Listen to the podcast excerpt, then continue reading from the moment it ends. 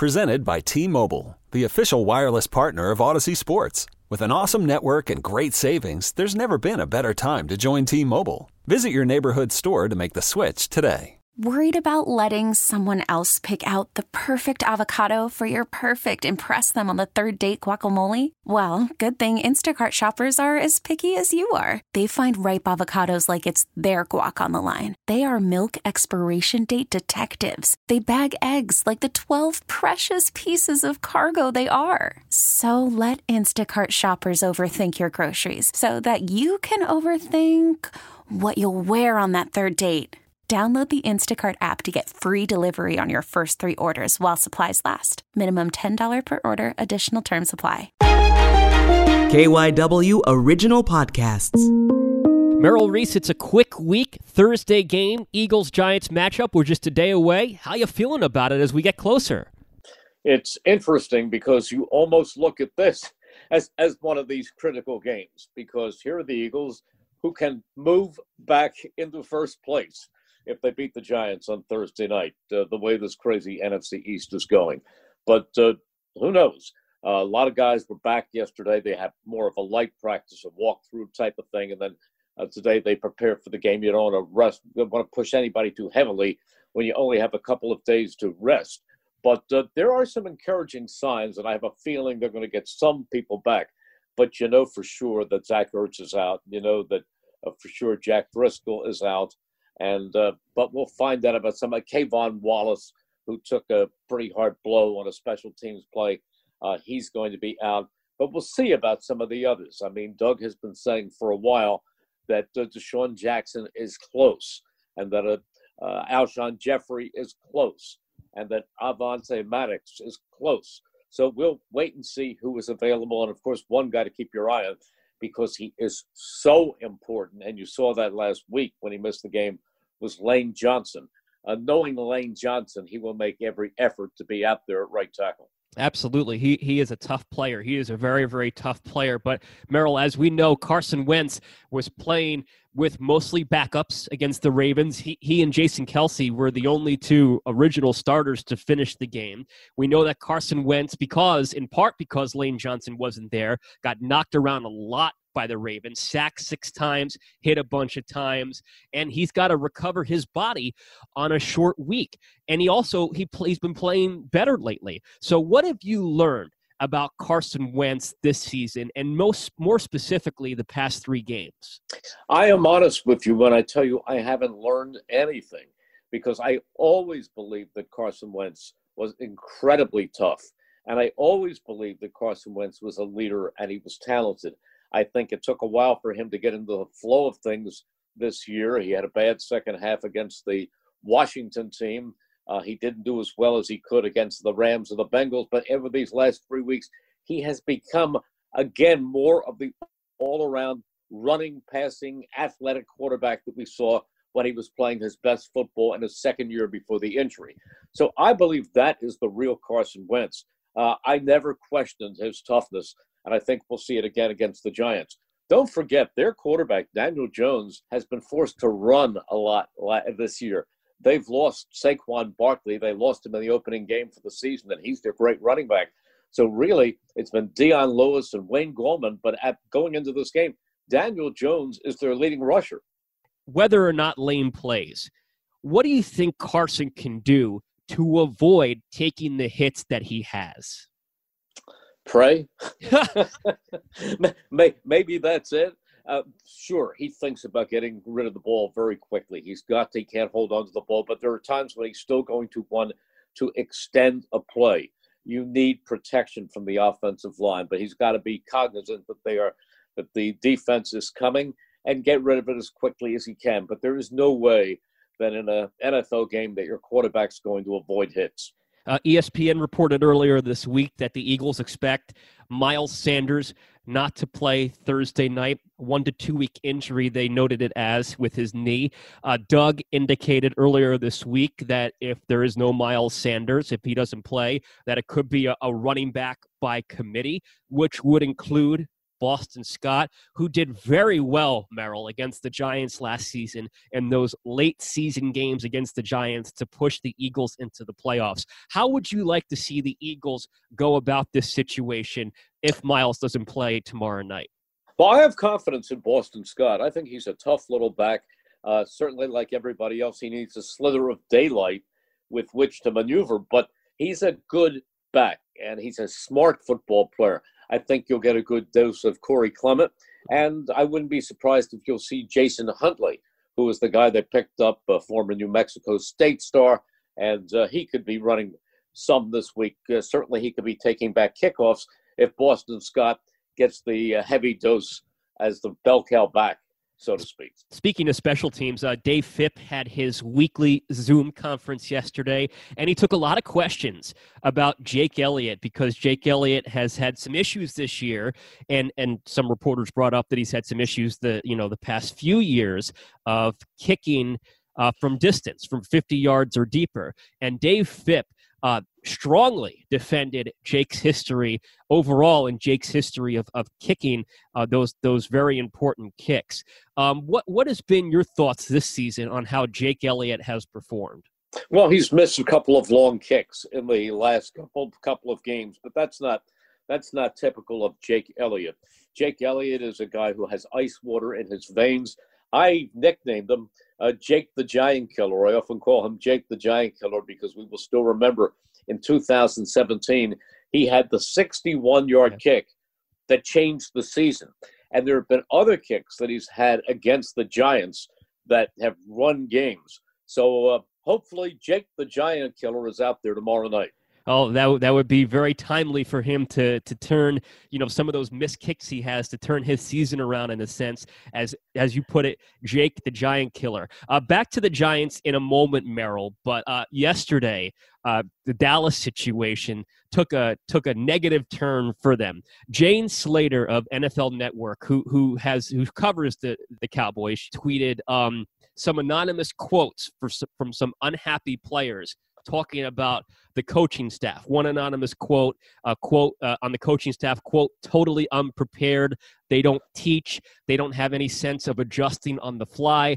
Another anonymous quote, quote, they just aren't good at their jobs. What is your reaction to that? Well, I have no knowledge personally of what's going on in Dallas, but I can only say that very often when a team goes into a tailspin, when they have bad games, the way the Cowboys did Monday night, there's grumbling afterwards. And I think that's one of the good things about this Eagles team that even at their lowest point, and I think they were pretty low after losing to the Rams, and I think they were low after only tying the Bengals. There wasn't a, a disparaging word. And I think that one of the great things about Doug Pederson is he motivates this team, and everybody really respects him. He's authoritative when he has to be, and there's no questioning the coaching staff by this team. So whatever's in Dallas, that that's their problem. but I can tell you that the Eagles have the right frame of mind going into this game. We have not seen any of that uh, negative type content coming out of the Eagles locker room this year. You're correct on that, Merrill. Uh, it is the short- last time. The last time I remember it was in the last year of Chip Kelly that there there was definitely a lot of that in 2015 you're correct on that and doug doug certainly changed that when he came over and replaced chip. Uh, merrill it is a shorter week but it is still a wednesday and that's when we look back at past matchups between the the eagles opponent that's coming up. The eagles have played the giants 174 times so we don't have time to look at all of the matchups but the you're eagles, not going back to 1933 i am not going back to 1933 no I, i'm not. I i narrowed down the list from the 174 games, which the Eagles are 87, 85, and 2 in. They have won seven in a row, 11 out of 12, and that dates back to 2014. And the seven in a row dates back to 2016. Um, so I took what, what, what stick out to me the top five Eagles Giants memorable matchups in history, and I'm probably missing some. I have some honorable mentions, but I took the top five, and if any stick out to you that I didn't mention, please, of course, mention. Uh, number five, November 19th, 1978. You are very familiar with this. It was in the Meadowlands. The Eagles trailed 17 to 12, and all Joe Pisarcik had to do was kneel on the football, and the game was over. But he fumbled Herman Edwards picks it up, took a 26 yards to the house, and the Eagles won 19 to 17. What do you rem- remember about that day in East Rutherford? I remember wrapping up the broadcast saying, let's see what lies ahead for the Eagles. Next week, they're in St. Louis. Joe Pisarcik fumbles the football. It's picked up by Herman Edwards, and then everything broke loose. And the, the miracle of the Meadowlands was there. And I'll tell you one other thing. You know who the head coach of the Giants was that day? I do not know. Sean McVay's grandfather, John McVay. Wow. Wow, that I, I, did not know that. That is an interesting fact. That is a trivia question. Uh, number four, Merrill, December thirtieth, two thousand one, at the Vet. Uh, the Eagles trailed the Giants in the fourth quarter, twenty-one to fourteen. Chad Lewis caught a late touchdown pass from Donovan McNabb to tie it up, and then not too long after that, David Akers hit a thirty-five-yard field goal with seven seconds to go to go up three. After Michael Strahan had a delay of game penalty for holding Donovan McNabb on the ground for an extended period of time that he was more than allowed to. Seven seconds left. The Giants have the ball on their 20. Kerry Collins finds Tiki Barber, who laterals it to the speedy Ron Dixon. And he's sprinting up the left side of the field and gets inside the 10 yard line. And but I believe he was tackled by Damon Moore. He was, and the Eagles won the NFC East for the first time since 88 and only the second time since 80 with a 24 21 win. Uh, Merrill, my number three, October 19th, 2003, Brian Westbrook's 84 yard punt return at Giants Stadium. That made the Eagles 3 and 3 that year. It sent them on a long winning streak. They were losing in the game, they were not having a good season to that point. There was a lot of negativity about the team at that point. Donovan had not been playing well, um, and the Eagles were two uh, were two and three. They were at risk of falling to two and four. They were losing in this game, and then Brian Westbrook had a huge 84 yard punt return to win the game. And I believe, honestly, in that season, and quite frankly, maybe even the franchise for the 2000s, I think that sent them in the right direction. I think that was a huge season altering play. You remember well, I'll never, well? I'll never, I'll never forget that. And you're right, that did turn around the season. Brian Westbrook was absolutely electric. He took it down the, the far sideline. I see, still see it left to right, and they also wiped out the Giants' putter along the way. And that punter was a former Eagle named Jeff Feagles. Jeff Feagles, right. Right, right. Uh, uh, number two on my list, September two, September twenty fourth, two thousand seventeen. You brought it up earlier. Jake Elliott, Jake the Giant Killer, 61 yard game winning walk off field goal to win 27 24, the home opener of that season. And Merrill, I think that set the tone for that year. I don't know if the Eagles go on the run that they did if they don't win that game and improve to two and one because it really it, it, it, it, the Giants went in one direction and the Eagles went in the exact opposite direction change the season. Don't forget there was a big pickup that set that up on a pass near the sideline to Alshon Jeffery, right. which he caught and went out of bounds, set up that field goal, and I and it probably cleared by five or ten yards. That's how well Jake Elliott hit that ball, and that did change the season. The Eagles could certainly use a moment like that uh, tomorrow night at, at the Linc. And number one, Merrill, I, I I personally think it's hard to dispute it. Uh, it it did not put the Eagles in a good direction for the rest of that season. It was honestly they peaked at that point. But December nineteenth, two thousand ten, they're down thirty-one to ten in the fourth quarter to the Giants. They had twenty-eight points in the fourth quarter. Mike Vick led them back, and DeSean Jackson walked them off with a sixty-five-yard punt return. That with your great call and Mike shouting in the background, and the Eagles won that game. Uh, and Mike called it the miracle, the Meadowlands number two, a 38 31 win. Amazing. Amazing. I still say that half, that second half, was the finest quarterbacking I've ever seen. Michael Vick took charge of the game. Eagles in a deep, deep hole.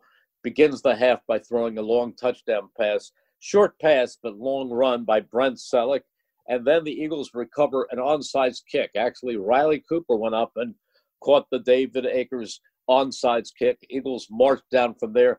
Jeremy Maclin had three touchdown receptions in that game. Michael Vick scored on a quarterback draw, and the Giants punter. I still think Tom Ch- uh, Coughlin is chasing him someplace, and his name was Matt Dodge. Matt Dodge. And Mike Quick was saying there's no way he's going to punt to DeSean Jackson, but inexplicably he did. DeSean Jackson actually muffed the punt, right. went down, picked it up.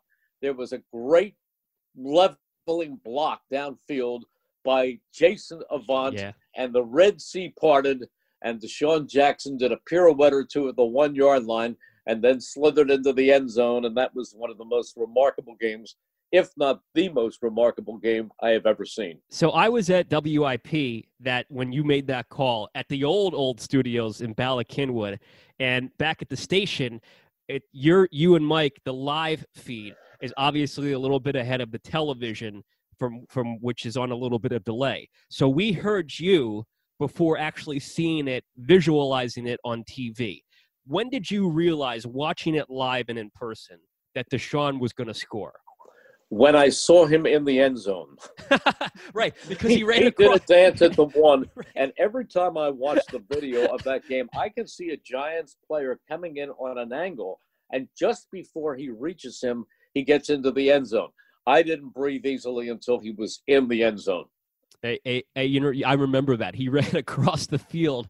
And he didn't. He ran across the field before he actually crossed into the end zone. Went across I, the I goal actually line. said, I don't care if he dives, whatever, jumps, but get into the end zone, and he did. He did. He certainly did, and they won that game. Um, some honorable mentions, Merrill. Uh, the Eagles at Old Giant Stadium beat the beat the Cowboys January 11th, 2009, uh, 23 to 11. The Giants were the defending champs. The Eagles upset them to go on to the NFC Championship game. It was the divisional round. I remember that uh, game distinctively because uh, it was Brian Dawkins' second to last game as an Eagle. Yeah, Um, it was the Giants. You, you said beat the Cowboys. Oh, I said beat the Cowboys. Um, the Cowboys are fresh in my mind from what happened earlier this week. For, thank you for correcting me. Beat the Giants, right, to go on to the NFC Championship game at Old Giant Stadium. Uh, October 10th, 1988, Monday Night Football. It sticks out because of a particular play. Randall, Randall Cunningham, about to be flattened, was almost down on the ground somehow, rose up. He had Carl Banks in his face, Right. rose up, whipped the right arm forward, and fired a strike into the midsection of tight end Jimmy Giles. Jimmy Giles. And what's never talked about from that game, he also had an 80 yard pass to Cris Carter for He a did. touchdown in that Mhm. game. Uh, you know, everybody always talks about that play, and it's a great play. Um, but Randall had a great game that night 30, 31 for 41, 369 yards, and three touchdowns. Randall was sensational that evening, in addition to that play. And, and one that always sticks out November 20th, 1960. Uh, Yankee Stadium, I'm going way back. Yankee Stadium, November 20th, 1960. Chuck Bednarik's hit on Frank Gifford at Yankee Stadium the season that the Eagles won the NFC championship, uh, the NFL, excuse me, NFL championship, and they won that game 17 to 10 at Yankee Stadium. That that iconic hit that everybody always talks about. Um, and fortunately, Frank Gifford was able to eventually resume his career. And Yeah, but a had- year later, right, right, it, it's, it put him out a while he was out for a year. a long time, and they both ended up having uh, Hall of Fame careers, Chuck Bednarik and Frank Gifford. And one that I did have on my list, but I accidentally skipped over, Merrill, and I do think it's a classic. Last season at the Linc, December 9th, 2019, the Eagles were down 17 to 3 in a game that they had to win, and they came back and they won in overtime 23 17 on a Zach Ertz touchdown. And I'm sure you remember that very well since it was less than a year ago. Well, I do, and I remember those were four games at the end of the season. Eagles were in a hole, and they had to win those final four games, so that was critical. and they have to win and they kind of actually have to win these next three games starting tomorrow night against the giants at the You, Linc you would you would think so, but in this crazy NFC least, who knows? who knows? Right exactly. Who knows? Well we do know that we're getting your keys to the game tomorrow morning on a thursday morning. Looking forward to that. Merrill thanks for the time. Talk to you tomorrow. Thank you, Dave. voice of the eagles merrill reese. This episode is brought to you by Progressive Insurance. Whether you love true crime or comedy, celebrity interviews or news, you call the shots on what's in your podcast queue. And guess what? Now you can call them on your auto insurance too with the Name Your Price tool from Progressive. It works just the way it sounds. You tell Progressive how much you want to pay for car insurance, and they'll show you coverage options that fit your budget. Get your quote today at progressive.com to join the over 28 million drivers who trust Progressive. Progressive Casualty Insurance Company and Affiliates. Price and coverage match limited by state law.